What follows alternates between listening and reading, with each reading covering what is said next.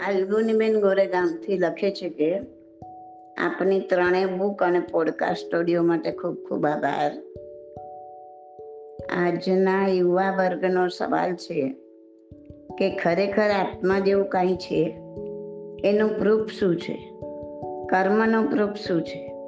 આપણે એ માનીએ છીએ, પણ આપણી પાસે કોઈ પ્રૂફ નથી. તો આજના યુવા વર્ગને લોજિકલી કેવી રીતે સમજાવવું?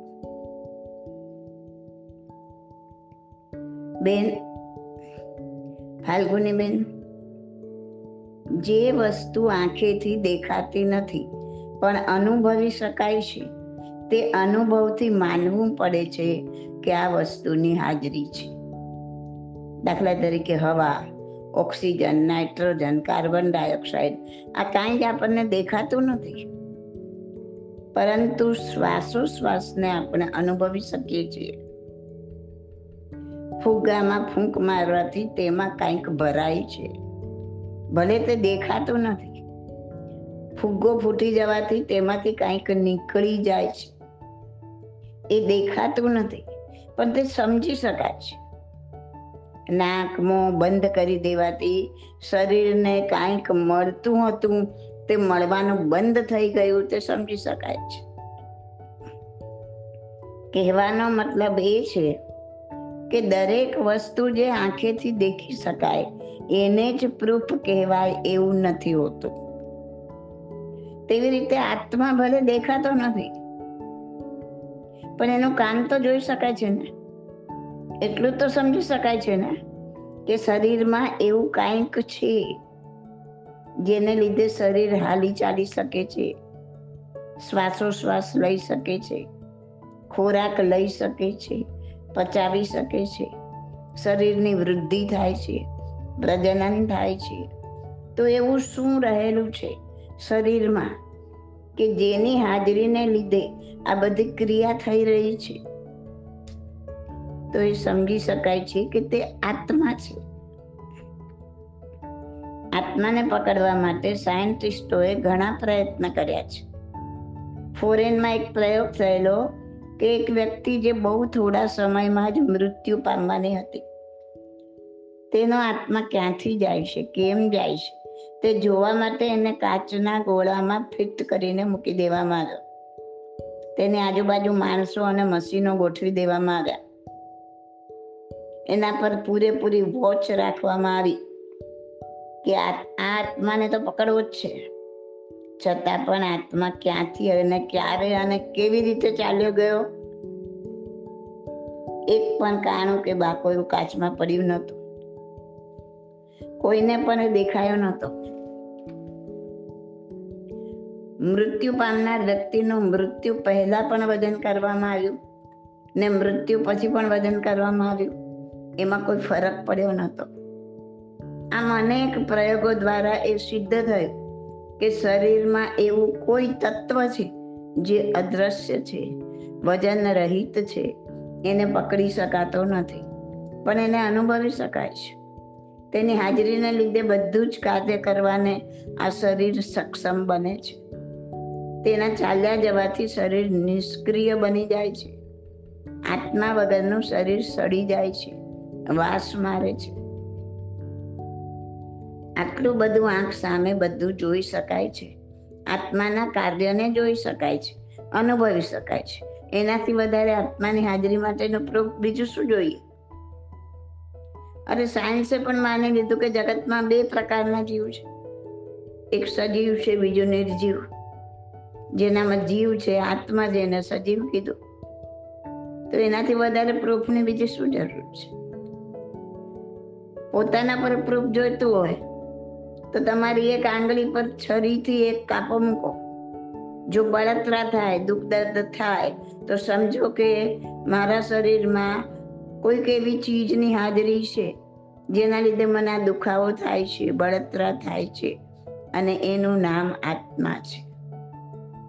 જેનો આત્મા ચાલ્યો ગયો છે, તેને બાળી નાખો તો પણ દુઃખ કે બળતરા થતી નથી. તો આત્માની હાજરીનો પ્રૂફ પણ તમારી પાસે જ છે. ક્યાંય બહાર શોધવા જવાની જરૂર નથી. જેમ આત્મા આંખેથી જોઈ નથી શકાતો, તેમ કર્મ પણ જોઈ શકાતા નથી. પણ કર્મના કાર્યને પરિણામને જોઈ શકાય છે. જગતમાં આટલી બધી વિચિત્રતા કર્મને લીધે જ જોઈ શકાય છે. માણસ જન્મે છે ત્યારે કોઈના માથા પર લેબલ નથી મારેલું કે આ સુખી થશે કે દુખી, આ ધનવાન થશે કે ભિખારી. પણ દરેક આત્મા. પોતે કરેલા પૂર્વકર્મ અનુસાર સુખ કે દુઃખ પામે છે. નહીં તો જગતમાં કોઈ સ્વરૂપમાં, તો કોઈ કાળું કુબડું કેમ? કોઈ તંદુરસ્ત, તો કોઈ રોગિસ્ત કેમ? કોઈ શેઠ, તો કોઈ નોકર કેમ? કોઈ બોલતું, તો કોઈ બોબડું કેમ? કોઈ ચાલતું, તો કોઈ લંગડું કેમ? કોઈ સંપૂર્ણ અંગ વાળું, તો કોઈ અપંગ કેમ? કોઈ હોશિયાર, તો કોઈ બુદ્ધિ વગરનો કેમ? જોવા જાઓ, તો આવી અનેક વિચિત્રતાઓ જગતમાં દેખાશે. તો બુદ્ધિથી સમજી શકાશે કે દરેક આત્મા સાથે એવું કોઈક તત્વ જરૂર જોડાયેલું છે, જેના લીધે આવી વિચિત્રતાઓ પેદા થાય છે અને એ તત્વનું નામ છે કર્મ. દરેક આત્મા સાથે કર્મ રહેલું છે. તેનો મોટામાં મોટો પ્રૂફ છે કે જન્મે તો દરેક જીવ એક સરખો દેખાય છે, પણ દરેકના જીવનમાં વિવિધતા છે. આત્મા પોતે જ પોતે કરેલા પાપ પુણ્યના આધારે પોતે જ પોતાના શરીરની રચના કરે છે. આત્મા કેવું શરીર ધારણ કરશે? કોણ એના મા બાપ ભાઈ બહેન બનશે? કયા કુટુંબમાં જન્મ લેશે? જીવન દરમિયાન કેટલું સુખ દુઃખ પ્રાપ્ત કરશે? બધું જ આત્માએ પોતે જ કરેલા. શુભ, અશુભ કર્મ પ્રમાણે જ નક્કી થાય. એટલે કર્મ ભલે દેખાતા ના હોય, પણ કર્મનું આ વિવિધ કાર્ય દેખી શકાય છે. અને કાર્યથી સાબિત થાય છે કે કર્મ સત્તા જેવી કોઈ ચીજ છે તો ખરી. યુવા વર્ગને કે બાળકોને સમજાવવા માટે મારી પ્રશ્નોત્તર રત્નમાલા ભાગ એક પુસ્તક હાથમાં લો. એક એક સવાલ વાંચો ને સમજાતા સમજાવતા જાઓ તો ઘણી બધી વસ્તુ એમના પલ્લે પડી જશે okay This audio is by Subodhi Masalia. My contact number is 88500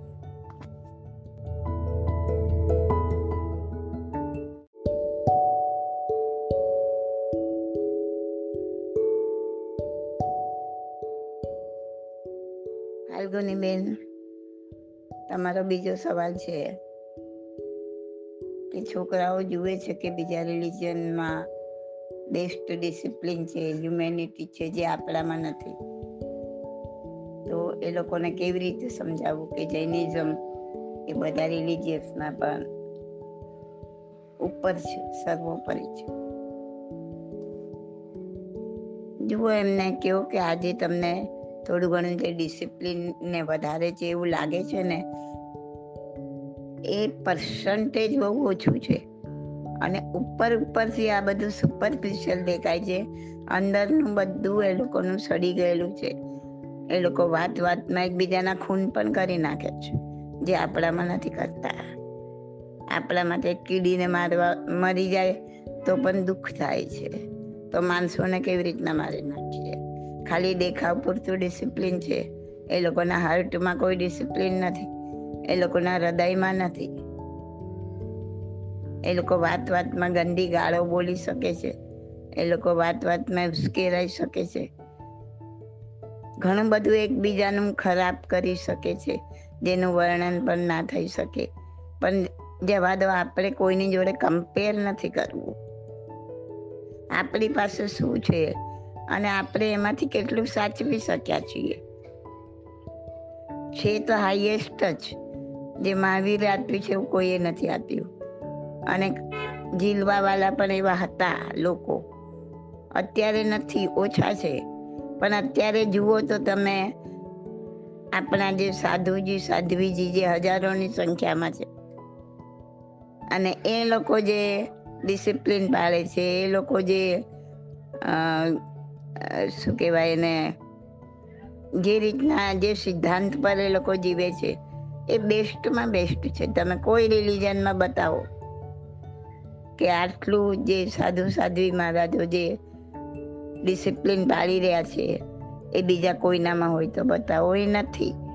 આપણે બધા પણ એ જ રીતના જીવવાનું છે, જે રીતના ભગવાન આપણને કહીને ગયા છે.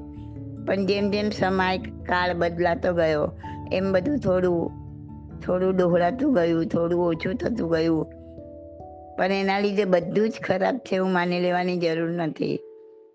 ઘણી વસ્તુ એવી છે કે જેના લીધે આપણે કહી શકીએ કે જૈન ધર્મ, જૈનિઝમ આ બધા કરતાં, બીજા બધા રિલિજિયસ કરતાં એ બહુ છે.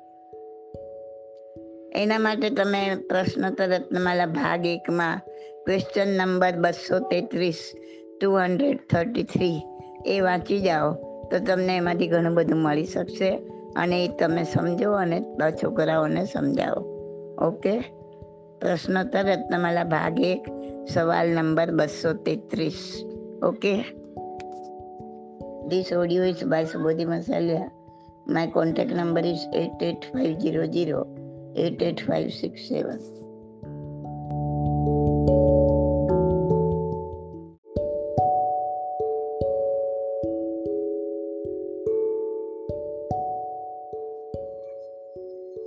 આ વૈશાલી બેન, તમારો સવાલ છે કે બધા સામે વાત્સલ્ય કરે છે. એમાં જઈએ તો દોષ લાગે. જો બેન, જે સમૂહનું ભોજન છે, સમૂહના ભોજનમાં જે કાંઈ રંધાય, જેટલું પણ રંધાય, જેટલા લોકો માટે પણ રંધાય, એ બધાનું પાપ એ ખાનાર દરેકને લાગે છે. પછી સાની વાત્સલ્ય હોય કે બીજા કોઈ ભોજન સમારંભ હોય? કોઈ પણ પ્રકારના ભોજન સમારંભ હોય, એમાં જેટલું પણ રંધાય જો તમારે એમાં લિમિટ નથી, તો બધું જ પાક તમને લાગે છે. અગર તમે લિમિટ મૂકી છે, કે અમારે ભલે ત્યાં પચીસ આઈટમ હોય, પંદર હોય કે પચાસ હોય, મારે પાંચ જ આઈટમ લેવી કે ત્રણ જ આઈટમ લેવી, તો પછી તમે એ ત્રણ આઈટમ સિવાયના કે પાંચ આઈટમ સિવાયના બીજા બધા પાકમાંથી તમે બહાર નીકળો છો. તો આ નિયમ દરેક ભોજન સમારંભ માટે લગાડી દેવાનો. કે મારે ખાવું હોય કેટલું, બસો ગ્રામ, પાંચસો ગ્રામ, સાતસો ગ્રામ કેટલું ખાઈ નાખવાના છું? અને હું આખા બધા, આખા જેટલા બી ના માટે આ ભોજન રંધાયું હોય, પાંચ હજાર માણસ કે બે હજાર માણસ કે પચીસ હજાર માણસ એ બધાનું પાપ હું મારા માટે શું કામ દઉં તો તમે લિમિટ મૂકીને પણ ખાઈ શકો છો અને જો વધારે આગળ વધી ગયા હોય, તો તમે એવોઇડ પણ કરી શકો. કે ના, મારે સમૂહમાં રંધાયું હોય, એ મારે નહીં ખાવું. અથવા ખાસ ખાસ કારણ સિવાય નહીં ખાવું. તો તમે ઘણા બધા પાપમાંથી બચી જાઓ. તમે તમારું એવો ટાઈમ કે તમે તમારું પોતાનું ઘરનું લઈ જઈને બે વસ્તુ, ડબ્બો જેમ લઈ જઈએ છીએ, ઓફિસે એમ એક ડબ્બામાં લઈ જઈ અને ત્યાં બેસીને ખાઈ શકો બધાની સાથે. પણ ત્યાંનું ન ખાઓ. એ એડજસ્ટમેન્ટ બધું થઈ શકે. જે કરવું હોય તે બધું એડજસ્ટમેન્ટ થઈ શકે. પણ આ વસ્તુ ખ્યાલમાં રાખવાની. હવે સંઘ સામે વાત્સલ્ય કરવાના કારણ ઘણા હોય છે. એનાથી આખો સમૂહ એકઠો થાય છે. સમૂહ એકઠો થાય તો સંઘના ઘણા કાર્ય થાય છે. બીજું જ્યારે જે વ્યક્તિ આમાં ભાગ લે છે સંઘ સામે વાત્સલ્ય કરાવવામાં એના એ ભાવ પણ હોય છે કે આ ખોરાક લેવાથી મારા સાધાર્મિક ભાઈઓને જે શક્તિ મળશે, જે ઊર્જા મળશે, એનો ઉપયોગ આ સાધાર્મિક ભાઈઓ છે.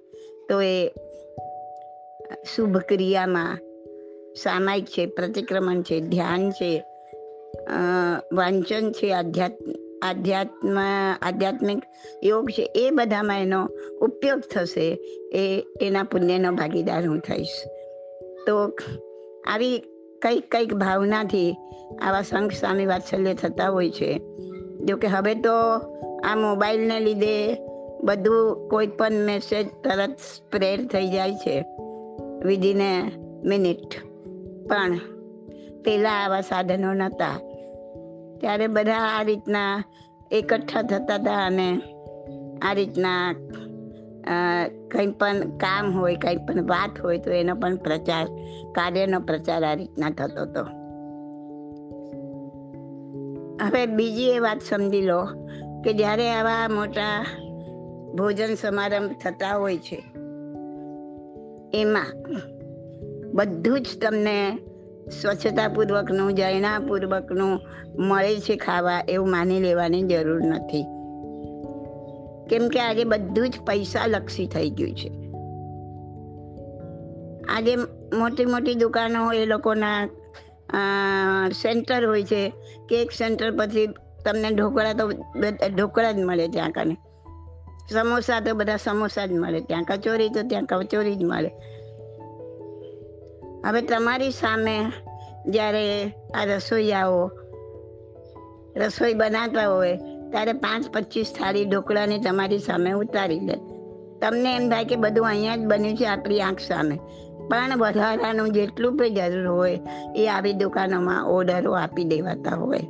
હવે ત્યાંથી જે વસ્તુ આવે, તમને તો ખબર ના પડે, તમને તેમ થાય કે આ બધા સમોસા આપણી આંખ સામે જ બનાવ્યા પણ ત્યાંથી જે વસ્તુ આવે, એ વસ્તુ આજની પણ હોય, કાલની પણ હોય, પરમ દિવસની પણ હોય, કોઈ કશું ફેંકી દેતું નથી. અને આ મોંઘવારીના સમયમાં કોઈને ફેંકી દેવું પરબડતું પણ નથી. નાનકડી વાત તમારા ઘરની હોય તો બી ચલો આજે ઢોકળું કરી ખીરું વધ્યું છે. ઘણા લોકો એવા છે કે ફ્રીજમાં મૂકી દો, કાલે ચાલશે. ફેંકી નથી દેવું. તો જો નાના, નાની નાની વસ્તુમાં બી જો ઘરમાં આવા હિસાબ લગાવતા હોય તો પછી આ મોટા બલ્કમાં તો આવું થવાનું જ છે. એ આપણે એક્સેપ્ટ કરવાનું. કે આવું બધું પણ હોઈ શકે, ન પણ હોય. હોઈ શકે તો મને ચાલશે. તો આમાં કેટલું બધું તમે એમ નહીં માનતા કે અમે બહાર ખાધું એટલે જૈન ખાધું એટલે અમે બહુ અમે જૈન જ છીએ કે જૈન જ ખાઈએ છીએ, એ વસ્તુ જૈન નથી હોતી. જૈનમાં એ લોકો એટલું જ સમજતા હોય છે. કે કાંદા બટાટાને લસણ નહીં નાખવાનું. એટલે જૈન પણ એ ગ્રેવીઓ જેમ તમે પંજાબી શાક, જૈન પંજાબી લાવજે, હા. પણ એ જૈન પંજાબીની ગ્રેવીઓ અઠવાડિયા દસ દિવસ સુધીની બનાવેલી પડી હોય છે. તમારો ઓર્ડર આવે એટલે ફટાફટ ગ્રેવી લઈને એની અંદર જે બી તમે ઓર્ડર આપ્યા હોય એ શાકભાજી નાખીને તૈયાર કરીને તમને મળી જાય. એવી ચારથી પાંચ જાતની ગ્રેવીઓ અઠવાડિયા અઠવાડિયાથી તૈયાર કરીને મૂકેલી હોય, તો જ એ લોકો આટલા બધા માણસોને ફટાફટ પીરસી શકે. નહીં તો એક એક વસ્તુને અલગ અલગ બનાવતા કલાક કલાક નીકળી જાય, ત્યાં સુધી કોઈ બેસી નથી રહેવાનું, ઓર્ડર આપ્યા પછી. તો આ એકદમ સાદી સીધી સમજી શકાય એવી વાત છે, પણ આપણને આવું બધું ખાવામાં વાંધો નથી. આવું બધું રેડીમેડ આપણને ખાવા માટે જોઈએ છે. એટલે સમજવા છતાં પણ આપણે બધું નિગ્લેક્ટ કરીએ છીએ. તો તમારી જાતને પૂછી જુઓ કે આ જે બધું અમે વાપરીએ છીએ, આવું જાણવા છતાં પણ, આવું બને છે છતાં પણ ના ના અહીંયા આવું નથી એવું માનતા નહીં, એવું સમજતા નહીં. આ તમારા મનને મનાવવા માટે તમે, તમારે ખાવું છે માટે તમે માની લો છો. પણ એ મિથ્યાત્વ છે, એ જીનાજ્ઞા વિરુદ્ધ છે જીનાજ્ઞા નથી. કે તમે અઠવાડિયા જૂની ગ્રેવીઓ ખાઓ. કે તમે ચાર દિવસના, બે દિવસના કે આગલા દિવસના પડેલા ઢોકળાને સમોસા ખાઓ. એ બધું જીનાજ્ઞા વિરુદ્ધ છે. છતાં આપણે ચલાવી લઈએ છીએ, તો એ મિથ્યાત્વ છે. આપણને મિથ્યાત્વ માપવાની હજાર ફૂટ પટ્ટી છે. એક જ વસ્તુ મિથ્યાત્વ નથી. તો એ સમજીને ચાલો કે આ બધું આવું જ હોય છે. મારે એ વાપરવું કે ના વાપરવું? મારે એ કેટલું વાપરવું? કેમ વાપરવું? એ બધું સમજીને તમે તમારા પોતાના માટે ડિસિઝન લો. કોઈને કાંઈ કહેવાની જરૂર નથી. પણ તમે પોતે સમજી જાઓ કે મારે મારા આત્મા માટે શું કરવું? મારે આમાંથી બચવા માટે શું કરવું? ભ્રષ્ટ ખોરાક વિચારોને ભ્રષ્ટ કરે છે અને તમારું પતન કરે છે. આ બધી જ વસ્તુ કનેક્ટેડ છે એકબીજા સાથે. જેવું આહાર, એવું મન. જેવું મન, જેવું અન્ન, એવું મન. તો આ બધું સમજીને, વિચારીને તમારે પગલું લેવું. Okay this audio is by Subodhi Masaliya my contact number audio eight eight five zero zero eight eight five six seven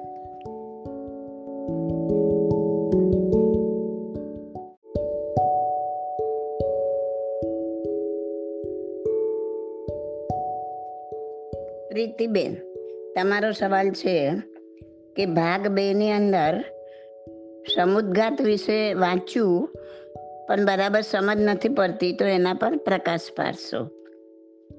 બેન સમુદ્ઘાત વિશે સમજવા માટે પહેલા પાંચ પ્રકારના શરીર સમજવા પડે. પાંચ પ્રકારના શરીર છે ઔદારિક, વૈક્રિયક, આહારક, તેજસ અને કર્માણ તેજસ અને કર્માનું શરીર દરેકે દરેક સંસારી જીવને હોય. પછી ભલે તે દેવ હોય, નારક હોય, મનુષ્ય હોય કે તિર્યંચ ચારે ચાર ગતિમાં દરેકને તેજસ અને કાર્મણ શરીર હોય. કાર્મણ શરીર એ તો જીવનું અવલંબન છે. તેજસ અને કર્મણે બંને શરીર ક્યારે પણ અલગ હોતા નથી.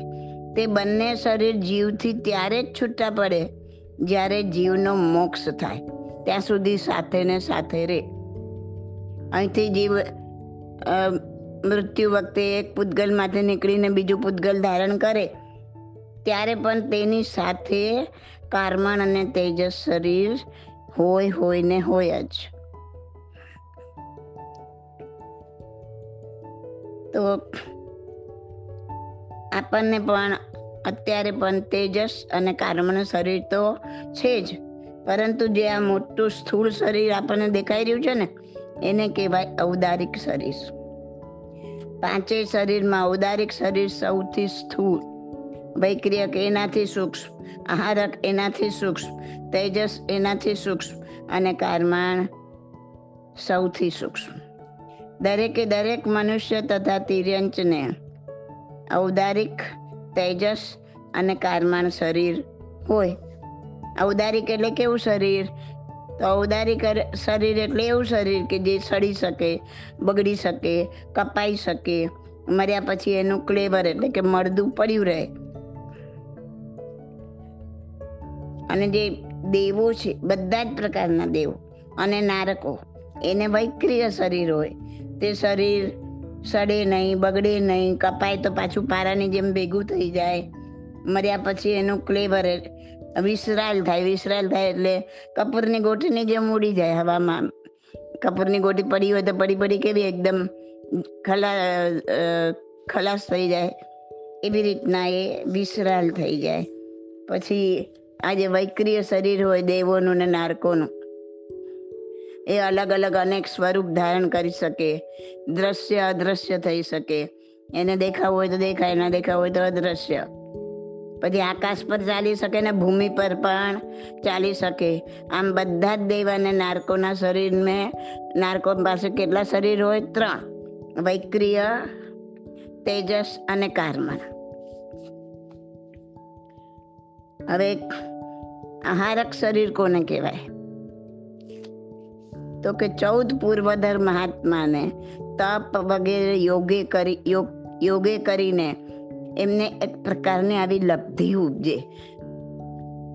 અથવા તો પરમ રિદ્ધિધારી છઠ્ઠા ગુણ સ્થાનવર્તી મુનિને મુનિને હા, શ્રાવકને ને તત્વમાં કોઈ શંકા થતા અથવા તો અરિહંત કેવડી કે શ્રુત કેવડીના દર્શન કરવા માટે યોગ બળથી પોતાના મૂળ શરીર, તેજસ અને કારમાણ એ બંને મૂળ શરીર કહેવાય. તો એને છોડ્યા વિના પુરુષ આકારનું પુરુષ આકારનું એક હાથનું શુદ્ધ સ્ફટિક જેવું સફેદ, બહુ સુંદર પુતળું મસ્તકના માધ્યમ, મધ્યમાંથી નીકળે અને એક અંત મુહૂર્ત સુધી બનેલું રહે, પછી બીજું બની શકે. તેને આહારક શરીર કહેવાય. ખ્યાલ આવ્યો આહારક શરીર? અને એ જે કાર્ય માટે એ આહારક શરીર બન્યું હોય, એ કાર્ય પૂરું થાય એટલે આ શરીર ફરીથી પોતાના સ્થાનમાં પ્રવેશી અને વિલય થઈ જાય. હવે તેજસ શરીર સમજો. વીજળી જેવી શક્તિને ધારણ કરવા વાળી તેજસ વર્ગણાથી, સૂક્ષ્મ સ્કંદોથી તેજસ શરીર બનેલું છે. તેજસ શરીર પ્રવાહ રૂપે અનાધિકારથી સંસારી જીવની સાથે ચાલ્યું જ આવે છે. તેજસ શરીર સ્થૂળ શરીર જેવડું જોઈએ જે આપણે આપણું આપણું આ ઔદારિક શરીર છે, જેવડું બી કોઈ સાઇઝમાં નાનું હોય, કોઈ મોટું હોય, તો એના જેવડું જ એમનું તેજસ શરીર હોય. તેજસ શરીર ગરમી કરે, આહાર પચાવવાનું કામ કરે શરીરના અમુક અંગ ઘસવાથી ગરમી જણાય ને, બે હાથ ઘસવું તો હથેળી ગરમ થાય ને, એ કોના કારણે? આ તેજસ શરીરના કારણે. કાંતિ, દીપ્તિ રતાશ તાવ આવવો એ બધી તેજસ પરમાણુઓની ક્રિયાઓ છે. સૂક્ષ્મથી બાદર, એટલે નાનાથી મોટા, દરેક સજીવને તેજસ શરીર હોય. હવે કારમાણ શરીર. આઠ કર્મોના સમૂહને કારમાણ શરીર કહેવાય, જે તેજસ શરીર કરતા સૂક્ષ્મ છે. તે પણ સ્થૂળ શરીર જેવડું જ છે. તેજસની માફક જ રહે સ્થૂળ શરીરની અંદર પીડા થાય અથવા ક્રોધ થાય, એ જ કારમણ શરીર. વેદનાનો અનુભવ જીવ કરે, પરંતુ વેદના થવી તે કારમણ શરીરને લીધે થાય. કારમણ શરીર એ જીવનું અવલંબન છે. કર્મ ના હોય તો જીવ મુક્ત થઈ જાય. તો કર્મણ શરીર જીવનું અવલંબન છે. તેજસ અને કર્મણ એ બંને શરીર ક્યારે પણ અલગ હોતા નથી. તો આ પાંચ પ્રકારના શરીરની સમજણ પડી. હવે એ સમજો કે પ્રદેશ કોને કહેવાય? આત્મા પ્રદેશ આત્મા પ્રદેશ તમે વારંવાર વાંચશો સમુદ્ઘાત વખતે. તો તમને એ ખ્યાલ હોવો જોઈએ કે પ્રદેશ એટલે શું? તો એ કલ્પના કરવાની છે કે આત્માના નાનામાં નાના નાનામાં નાના હિસ્સાને પ્રદેશ કહેવાય. આવા અસંખ્ય પ્રદેશ છે આત્માના અને આખા શરીરમાં વ્યાપીને રહેલા છે. કલ્પના કરો એક કપડામાં જેમ આડાને ઊભા તાર હોય છે, તેમ આખા શરીરમાં આડીને ઊભી લાઈનની કલ્પના કરો. આડીને ઊભી લાઈન જ્યાં જ્યાં એકબીજાને કાપે છે, તે દરેક બિંદુએ આત્મા પ્રદેશની કલ્પના કરો. આ ખાલી સમજવા માટે ઉદાહરણ આપ્યું છે. હવે તમને આટલું સમજ્યા પછી સમુદ્ઘાત સમજાશે. પેલા સમુદ્ઘાત એટલે શું? કોને કહેવાય સમુદ્ઘાત તો કે પોતાનું મૂળ શરીર છોડ્યા વિના તેજસ અને કાર્મણ રૂપ મૂળ શરીરને છોડ્યા વગર ઉત્તર દેહની સાથે સાથે જીવ પ્રદેશોના શરીર બહાર નીકળવાને સમુદ્ઘાત કહે છે. તો જીવ પ્રદેશ આપણી અંદર જે રહેલા છે, એ આ મૂળ શરીરને છોડતું નથી અને એના પ્રદેશો અમુક શરીરની બહાર નીકળે છે, એને સમુદ્ઘાત કહેવાય. આપણે કહે ને એક પગ ઘરમાં ને એક પગ બહાર એમ. એ મૂળ શરીરને ના છોડે. મૂળ શરીરની સાથે કનેક્ટેડ હોય અને અમુક આત્મા પ્રદેશો બહાર નીકળે તો આવા સમુદઘાત સાત પ્રકારના છે. વેદના સમુદઘાત કસાય સમુદઘાત વિક્રિયા સમુદઘાત મરણા, મરણાંતિક સમુદઘાત તૈજસ સમુદઘાત આહાર સમુદઘાત અને કેવડી સમુદઘાત દરેકને આપણે શોર્ટમાં સમજી લઈએ. જો તીવ્ર પીડાનો અનુભવ થાય, એકદમ તીવ્ર શબ્દ આમાં બહુ મહત્વનો છે. ત્યારે મૂળ શરીર છોડ્યા વિના આત્મ પ્રદેશોનું બહાર નીકળવું એને વેદના સમુદ્ઘાત કહેવાય.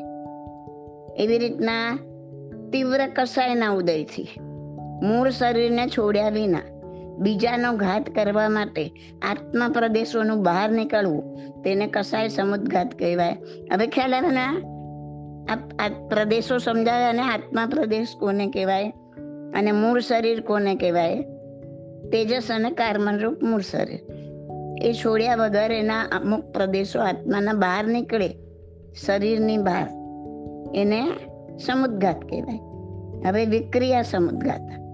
તો મૂળ શરીરને છોડ્યા વિના કોઈ પણ પ્રકારની વિક્રિયા કરવા માટે આત્મા પ્રદેશોનું બહાર નીકળવું એને વિક્રિયા સમુદઘાત કહેવાય. કોઈ પણ પ્રકારની વિક્રિયા એટલે કે જેમ દેવો પોતાના વેશ બદલે, શરીર બદલે, એ બધી વિક્રિયા કહેવાય. એમના આત્મા પ્રદેશો મૂળ શરીરને છોડ્યા વગર બહાર નીકળે મરણાંતિક સમુદઘાત હવે મૃત્યુ વખતે મૂળ શરીરને છોડ્યા વિના જ્યાં આ આત્માએ ક્યાંક આગામી આયુષ્ય બાંધ્યું હોય તે પ્રદેશને સ્પર્શવા માટે આત્મા પ્રદેશોનું બહાર નીકળવું એને મરણાંતિક સમુદઘાત કહેવાય.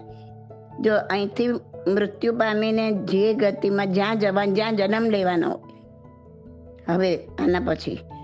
ત્યાં કને આત્મા પ્રદેશોનું આ મૂળ શરીર ના છોડે. એટલે સમજી લો કે એમનો એક છેડો અહીંયા જ હોય. અને એ આત્મા, આત્માનો તો સંકોચ વિસ્તારનો ગુણ છે ને, એટલે એનો બીજો છેડો ત્યાં પહોંચી જાય જ્યાં જન્મ લેવાનો છે. ત્યાં એનો એક પગ ત્યાં પહોંચે ને પછી અહીંયાથી પગ બહાર નીકળ્યા.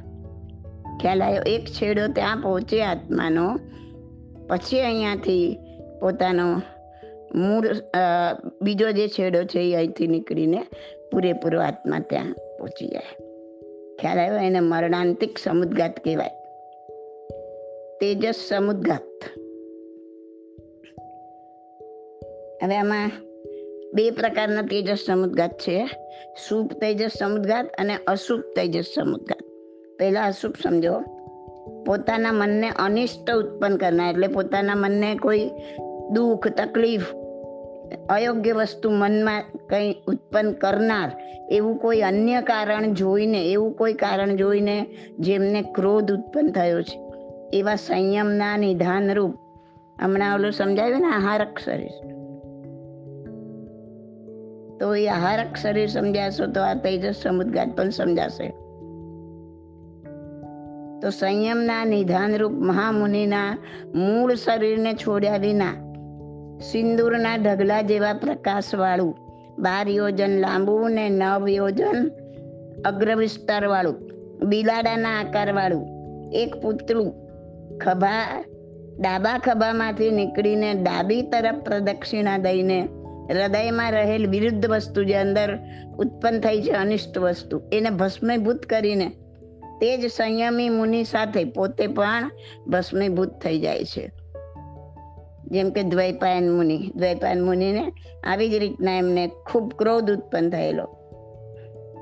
તો એ અશુભ તેજસ સમુદ્ઘાત છે અને અશુભ તેજસ સમુદ્ગાત કહેવાય. એ મહામુનિ જ કરી શકે, હા. કોઈ શ્રાવક ના કરી શકે. લોકને, એટલે આ આ જે સમુદઘાત થયો તે અશુભ તેજસ સમુદઘાત હવે જે કહું છું એ શુભ તેજસ સમુદઘાત લોકને વ્યાધિ, દુષ્કાળ, એનાથી પીડિત જોઈને જેને દયા ઉત્પન્ન થાય છે, દયા ઉત્પન્ન થઈ છે, એવા પરમ સંયમના નિધાન, મહર્ષિના મૂળ શરીરને છોડ્યા વિના પહેલા કહેલા દેહ પ્રમાણ વાળું હમણાં જે દેહ પ્રમાણ બતાવ્યું, એ દેહ પ્રમાણ વાળું પણ શુભ આકૃતિ વાળું પૂતળું. જમણી તરફ પ્રદક્ષિણા કરીને, વ્યાધિ, દુષ્કાળ વગેરે મટાડીને એના માટે એ પૂતળું બનાવ્યું, એ બહાર નીકળે છે. વ્યાધિ, દુષ્કાળ વગેરે મટાડીને ફરીથી પોતાના મૂળ સ્થાનમાં પ્રવેશ કરે છે. એને શુભ તેજસ સમુદ્ગાત કહેવાય. આ ખાલી સમજવાનું છે આપણે. અને હવે સમજો, કેવડી સમુદ્ગાત કોઈ અરિહંત છે એ કેવડીનું આયુષ્ય ઓછું છે, અલ્પ છે, એકદમ અલ્પ છે. અને બીજા ત્રણ આયુ કર્મ, બીજા ત્રણ કર્મ, નામ કર્મ, ગોત્ર કર્મ અને વેદનીય કર્મ, એની સ્થિતિ અધિક છે. આયુ કર્મની સ્થિતિ ઓછી છે, બિલકુલ. અને આ બાકીના ત્રણ કર્મની નામ, ગોત્ર અને વેદનીય, એની સ્થિતિ અધિક છે. ત્યારે આયુષ્યની બરોબર આ બધા કર્મોની સ્થિતિ કરવા બધું એક સરખું કરવું પડે ને. મૂળ શરીરને છોડ્યા વિના આત્માના પ્રદેશોનું બહાર નીકળી લોકવ્યાપી થઈ જવું. કેટલું બધું વિસ્તરે એ આખા લોક લોક જેવડો છે ને, એટલું વિસ્તાર પામે. અને લોકવ્યાપી થઈને જે બાકી રહેલા કર્મો છે, એને એક સાથે પ્રબળપણે ખેંચીને સંપૂર્ણપણે ભોગવી લેવા. એને કેવડી સમુદ્ગાત કહેવાય. ખ્યાલ આવ્યો? આ સમુદ્ગાત આઠ સમય સુધી રહે. સમય એટલે કેટલું નાનું માપ. ખબર છે તમને? ઘણી વખત કીધેલું છે, બુકમાં પણ આપ્યું છે, પ્રશ્નોત્તર રત્નમાલા ભાગ એકમાં સત્યાવીસ નંબરનો સવાલ વાંચજો. એમાં સમજાવ્યું છે. કે એકવાર આંખ ખોલીને બંધ કરીએ, એટલામાં અસંખ્ય સમય વહી જાય. તો આઠ સમય એટલે કેટલો ઓછો સમય થયો? તો આ સમુદ્ગાત આઠ સમય સુધી રહે. કેવડી સમુદ્ગાત કર્યા પછી? પાંચ લઘુ સ્વર અ, ઈ, ઉ, રૂ ને લુ એનો ઉચ્ચાર કરીએ, એટલો સમય ચૌદમાં ગુણસ્થાને રહે. અને એટલા સમયમાં આત્માના મન, વચન અને કાયાના યોગનો સંપૂર્ણ નિરોધ હોય. ખ્યાલ આવ્યો? આ કેવડી સમુદઘાત કહેવાય. તો વાંચજો એક વાર બે વાર, ત્રણ વાર, ધીમે ધીમે મગજમાં બેસી જશે. સાંભળજો. ભાગ ભાગ એકમાં શરીર સમજાવ્યા છે પાંચ પ્રકારના. કયો સવાલ છે? બસો બ્યાસી થી છે. બસો બ્યાસી થી બસો ને સત્યાસી સુધી છે. અઠ્યા, બસો અઠ્યાસી સુધી. એ શરીર સમજો અને આ ભાગ બે માં આ સવાલ જવાબ વાંચજો સમુદ્ગાત વાળો. અને આ સમજાવ્યું છે, સાંભળજો એટલે ખ્યાલ આવી જશે. Okay? This audio is by Subodhi Masaliya my contact number is eight eight five zero zero eight eight five six seven